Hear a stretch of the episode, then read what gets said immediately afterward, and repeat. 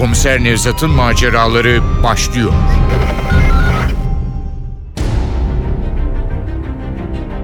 Orman Katilleri. Eser Ahmet Ümit. Radyoyu uyarlayan Aynur Altunkaş. Seslendirenler Başkomiser Nevzat Nuri Gökaşan Komiser Muavini Ali Umut Tabak Naci Erkan Taşdöğen Yılmaz Orhan Hızlı Gökhan Bora Sivri Arif Murat Aydın Nail Aziz Sarvan Raif Rüzgar Aksoy Efektör Ufuk Tangel Ses Teknisini Saniye Tekinbaş Yönetmen Aziz Acar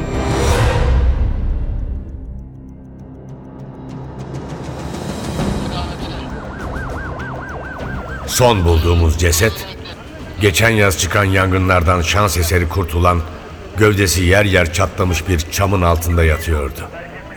Katiller, öteki iki ceset gibi bunun da gırtlağını kesmiş, ağzına da küçük bir çam kozalağı sokarak ormana atmışlardı.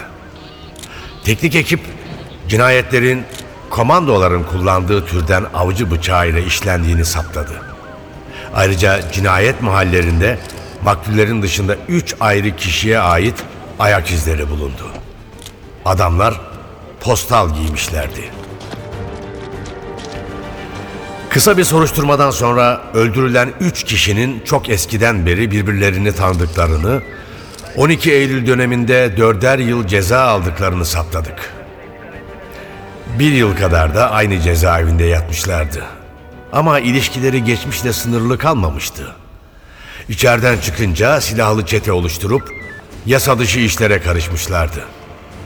Son dönemlerde gecekondu bölgelerinde komisyonculuk, müteahhitlik gibi arazi mafyasının konusu olan işlerle ilgilenmeye başlamışlardı.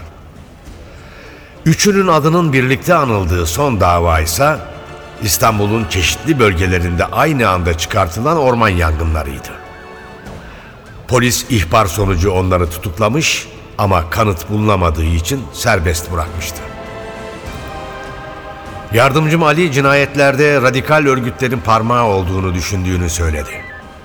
Gazetelere bu yönde ihbarlar da geliyordu. Aslına bakarsanız ben de örgütten şüpheleniyordum. Bu yüzden siyasi şubedeki arkadaşım Komiser Naci'yi ziyaret ettim.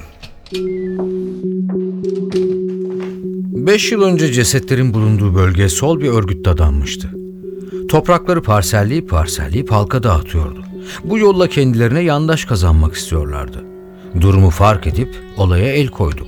Düzenlenen bir seri operasyon sonucu örgütün etkinliği büyük oranda azaltıldı. Ama kökleri tümüyle kazınamamıştı. Bunun üzerine bizim istihbarat birimindeki bir sivri akıllı o bölgeye eski sabıkaları yerleştirelim dedi. Yani işsiz güçsüz takımını. İşte bu öldürülen üç kişiyle onların şefi konumundaki Gökhan Korgan o politikanın sonucu olarak bölgeye yerleşti. Bir takım sindirme hareketine giriştiler. Silah atmalar, kahve basmalar falan. Bunlara göz yumuldu. Gerçekten de sol örgütün etkinliği kısa sürede yok denecek kadar azaldı. Ama bu kez de oraya yerleştirilen herifler azıttılar. Arazi mafyası olup çıktılar karşımıza. Peki sence kim öldürmüş olabilir bu üçünü? Açık konuşmak gerekirse ne söyleyeceğimi bilemiyorum. Sol örgüt işi olabilir mi? Sanmıyorum. Öyle olsaydı cesetlerin yanına birer bildiri bırakarak olayı üstlenirlerdi. Ya rakip mafya grupları? Öyle güçlü bir grup olduğunu sanmıyorum. Gökhan Korugan çetesi ortalığı öyle bir kasıp kavurdu ki ötekilerin seslerini çıkaracak halleri bile kalmadı. Bana kalırsa şeflerini araştırmak lazım. Şu bildiğimiz Gökhan Korgan'ı mı? Evet, sert, acımasız bir adam. Üç üniversite öğrencisini gözünü bile kırpmadan öldürdüğünü söylüyorlar. Kanıt bulunamadığı için o davadan ceza almamış. Alınacak pay yüzünden kendi adamlarını öldürtmüş olabilir. Kendini gizlemek için de cesetlerin ağzına çam kozalağı koyup gazetelere telefon ederek bizi yanıltmak istiyor olabilir. Söyledikleri mantıklıydı. Naci'den ayrılıp büroya döndüm. Ali masasına oturmuş harıl harıl dosya karıştırıyordu. İçeri girdiğimi bile fark etmedi. Kolay gelsin Ali. Kusura bakmayın içeri girdiğinizi duymadım. Bir şeyler buldum amirim. Yılmaz Yerlikaya adında bir adam var.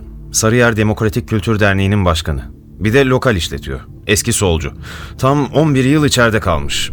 Aftan yararlanıp çıkmış. Geçen yıl öldürülen 3 kişi lokalini basmış. Yılmaz onlara karşı koymuş, bacağından yaralanmış. Ee, Hapisten çıktıktan sonra da örgütsel faaliyetlere devam ettiği sanılıyor. Cinayetleri organize eden kişi bu Yılmaz olabilir. lokali basanlar arasında Gökhan Korugan adında biri de var mıymış? Varmış. Tutuklamışlar mı adamı? Hayır, kanıt yetersizliğinden dördünü de serbest bırakmışlar. E peki bu Yılmaz'ın toprak gaspı, orman yakılması gibi olaylarda adı geçiyor mu?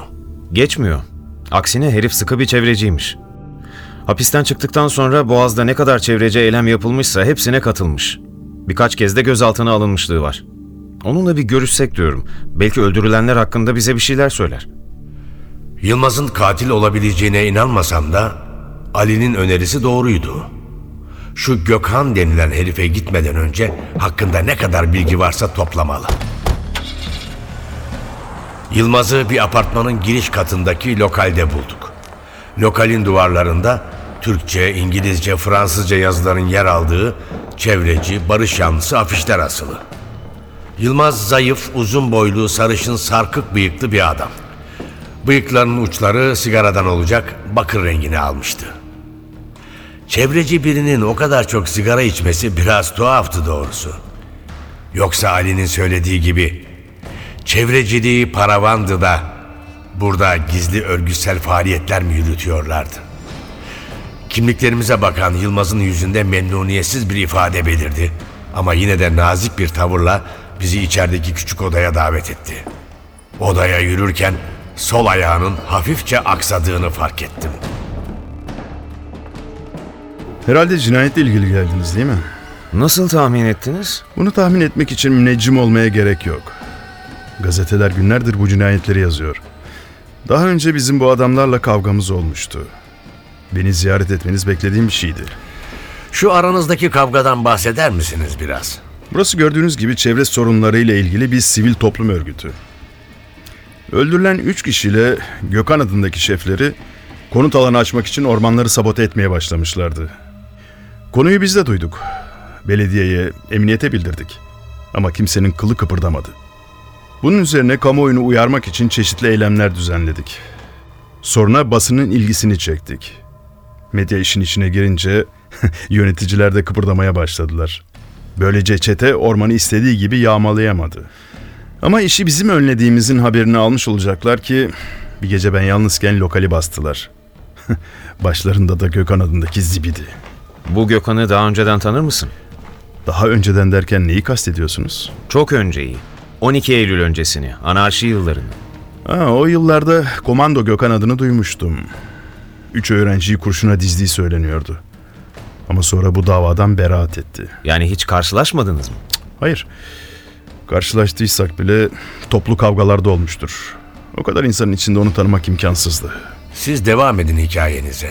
Söylediğim gibi lokali bastılar. Güya beni korkutacaklar. Ben de şu küçük iskemlelerden birini kaptığım gibi savurdum üzerlerine. O anda Gökhan silahını çekip ateş etmeye başladı. Kendimi masanın arkasına zor attım. Gelip başıma ateş edeceklerini sanarak korkuyla bekledim. Ama umduğum gibi olmadı. Birkaç el gelişi güzel ateş ettikten sonra kaçtılar. Ben vurulduğumun farkında bile değildim. Onlar kaçtıktan sonra doğrulmak istedim. Ama bir baktım sol ayağımın üzerine basamıyorum. O zaman pantolonumun kan içinde kaldığını gördüm. Davacı oldunuz mu? Oldum tabii. Polis Gökhan'ın adamlarını gözaltına aldı. Ama sonra ne hikmetse delil bulunamadı diye hepsini bıraktılar. Daha önce Gökhan'la ya da öldürülen kişilerle hiç karşılaştınız mı? Hayır karşılaşmadık. Ama geçen yaz çıkan orman yangınlarında onların parmağı olduğunu biliyorduk. Ve bunları bile bile hiçbir şey yapmadınız. Yo yo yaptık. Basın toplantısı düzenledik. Bildiri dağıttık. Gökhan ve ekibi de gözaltına alındı zaten. Ama her zamanki gibi delil yetersizliğinden serbest bırakıldı. Siz de buna ses çıkarmadınız. Başka ne yapabilirdik ki? Biz yasalar içinde mücadele eden bir örgütüz. Ama birileri sizin gibi düşünmüyor olacak ki onları öldürmüş. Katillerin çevreci bir örgütten olduğunu hiç sanmıyorum. Hiçbir çevreci cana kıymaz. İnsan da doğanın bir parçasıdır. Ama sen de adam öldürmüşsün. Hem de görevini yapmaktan başka bir suçu olmayan bir polis memurunu. Canım o zamanlar gençtim. Artık asla böyle bir hata yapmam.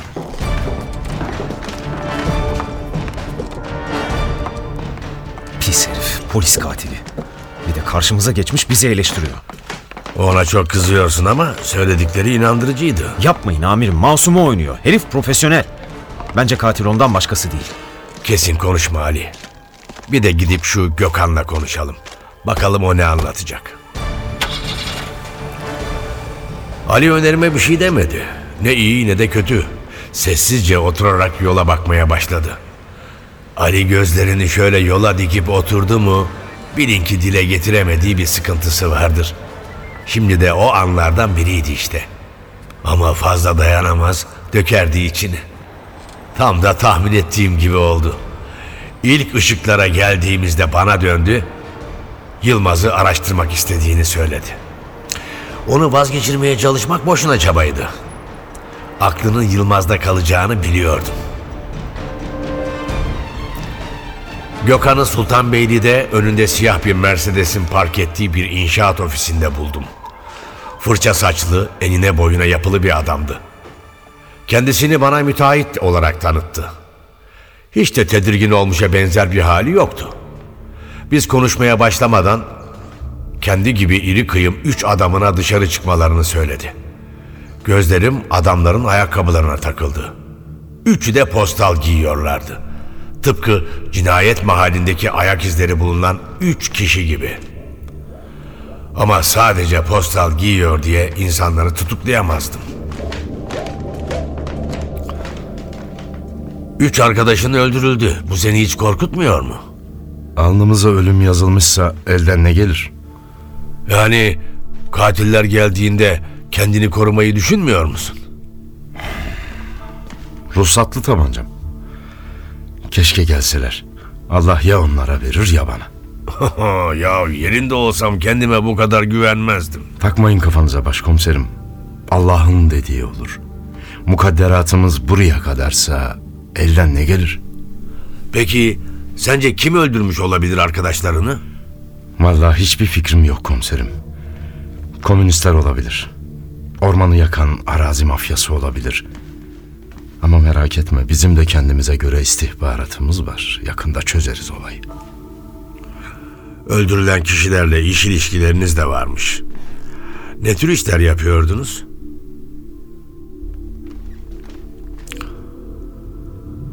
Evlat sana bir soru sordum. Eğer sorularımı burada yanıtlamazsan seni merkeze götürmek zorunda kalırım. Devlete, polise saygımız büyük. Biz ne yaptıysak devlet millet için yaptık. Konu yurttaşlık bilgisi değil. Sen sorularıma cevap ver yeter. Öldürülen kişilerle ne türden işler yapıyordunuz? Kusura bakmayın. Size yanlış yapmak niyetinde değilim. Bir kabahatimi gördüyseniz duygusallığımıza verin. Arkadaşların ölümü çok etkiledi bizi. Neyse. Artık cevapla şu soruyu. İnşaat işinde beraberdik. Ortak bir şirket kuracaktık. Aranızda anlaşmazlık falan var mıydı? Sen bizi tanımıyorsun başkomiserim. Biz dava adamıydık. Birbirimiz için ölür öldürürdük. Paranın ne önemi var ki? Gökhan'ın yanından sinirlerim bozularak ayrılmıştım. Bu herifte beni rahatsız eden yan, kuşkularımı daha da artırıcı davranışları mıydı? Yoksa kendilerini devletin güvenlik görevlilerinden bile üstün gören tavırları mı? Henüz anlayamamıştım. Ama bildiğim bir şey varsa Gökhan'ın ve üç adamının peşini bırakmamam gerektiğiydi. Gece kondu rantından büyük paralar kazanmışlardı. Çok kara para her zaman çok bela demektir. Ve her zaman bir aç gözlü çıkardı. Anlaşılan bu çetenin aç gözlüsü de Gökhan'dı. Merkeze döndüğümde hava kararmak üzereydi. Gelir gelmez asayiş şubesindeki sıkı çocuklardan üçer kişilik iki ekip oluşturdum. Bu gece Gökhan'la adamlarının peşine düşecektik. Belki postal giyiyorlar diye onları tutuklayamazdım. Ama kuşkulu hareketlerini görürsem evlerine, iş yerlerine girer arama yapabilirdim. Ali hazırlıklar sürerken damladı. Heyecanlıydı. Bilin bakalım ne buldum amirim. Ne buldun Ali? Yılmaz'ın yalanını. Bize Gökhan'ı tanımadığını söylemişti. Oysa şu Gökhan'ın kurşuna dizdiği üç öğrenciden biri Yılmaz'ın kardeşiymiş. Ciddi misin? Yılmaz'ın bize niye yalan söylediğini düşündüm. Gökhan işinden bir sonuç alamazsak, üzerinde durulması gereken ikinci kişinin Yılmaz olacağına karar vererek Ali'ye planımı açıkladım. Hayal kırıklığı içinde dinledi söylediklerimi. Ona göre bu çaba boşunaydı. Bütün yollar katil Yılmaz Yerlikaya'ya çıkıyordu. Ama burada amir ben olduğuma göre emirlere uymaktan başka yapabileceği bir şey olmadığını da çok iyi biliyordu. İki sivil arabaya yerleşerek Gökhan'ın evinin bulunduğu sokağın alt ve üst yanlarına mevzilendik. Gökhan üç goriliyle iki saattir evindeydi. Oturduğum yerden evin kapısını görebiliyordum. Tam bu gece hareket olmayacak diye umutsuzluğa başlamıştım ki evin kapısı açıldı. Üç goril dışarı çıktılar. Evin önündeki gümüş renkli otomobile binerek uzaklaştılar. Hemen telsize sarılıp öteki arabada beklemekte olan Ali'yi aradım. Ali, Gökhan'ın korumaları gümüş ondaya bindiler. Çaktırmadan peşine takıl. Telsizi açık tut. Bir terslik olursa hemen destek iste. Tamam amirim hiç merak etmeyin. Ben de öteki ekiple izlemede kaldım. 15 dakika sonra Ali Sarıyer'e yaklaştıklarını bildirdi. Galiba Yılmaz'ın lokaline gidiyor diye tahminde bulunmaktan da kendini alamamıştı. Eğer haklıysa Gökhan'ın katil olduğunu düşünmekle hata yapıyordum. Çünkü Gökhan'ın Yılmaz'ı öldürtmek istemesinin bir tek nedeni olabilirdi. O da onu arkadaşlarının katili olarak görmek. Ben böyle düşünürken az önce bizimkilerin arabasının durduğu yere bir cip park etti. İçinden üç kişinin indiğini fark ettim. Ellerinde sanki bezlere sarılmış sopalara andıran şeyler taşıyorlardı. Gökhan'ın evinin önüne gelince sağa sola bakındılar. Sonra ikisi kapının yanına geçti. Biri de kapıyı çaldı. Az sonra kapı açıldı. Açılır açılmaz da adamlar evin içine daldılar. Her şey bir anda gözlerimizin önünde olup bitivermişti. Hadi çocuklar dedim. Başlıyoruz. Adamlarımı tehlikeye atmaya hiç niyetim yoktu. Yapılacak en akıllıca iş mevzilenip dışarı çıkmalarını beklemekti. Öyle de yaptık. Az sonra kapı aralandı. Önce adamlardan biri çıktı dışarı. Ekipteki en dinamik adamımız ensesine silahı dayayarak adamı etkisiz hale getirdi. Biz de hızla içeri daldık ve antrede aralarına aldıkları Gökhan'la çıkmaya hazırlanan iki adamı suçüstü yakaladık. Üzerlerindeki tüfeklere ve bıçaklara el koyup onları tutukladık. Yakaladığımız adamlar merkezde suçlarını itiraf ederken Ali de ben de şaşkınlık içinde onları dinliyorduk. Biz avcıyız. Haftada 15 günde bir ava gitmezsek susuz kalan balıklar gibi ölürüz. Ormanlar evimiz gibidir. Bu pislik herifler evlerimize girdiler. Toprağımızı kavurdular. Ağaçlarımızı kül ettiler. Bir tanesini avlamak için heyecanla peşinde koştuğumuz hayvanları, yumurtaları, yavruları ile birlikte toplu olarak katlettiler. İşte onları bu yüzden öldürdük. Aslında kunduracıyım ben. Bizi haksız yere tutukladınız başkomiserim. Biri evinize girer, ailenize saldırırsa kendinizi savunursunuz değil mi? Bizim yaptığımızda bundan başka bir şey değildi. Asıl katil biz değiliz onlar.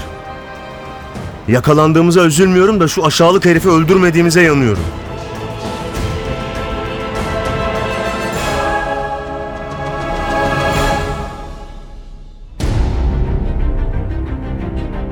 Orman Katilleri. Eser Ahmet Ümit. Radyoyu uyarlayan Aynur Altunkaş. Seslendirenler Başkomiser Nevzat Nuri Gökaşan. Komiser Muavini Ali Umut Tabak. Naci Erkan Taşdöğen. Yılmaz Orhan Hızlı. Gökhan Bora Sivri. Arif Murat Aydın. Nail Aziz Sarvan. Raif Rüzgar Aksoy. Efektör Ufuk Tangel. Ses Teknisini Saniye Tekinbaş. Yönetmen Aziz Acar.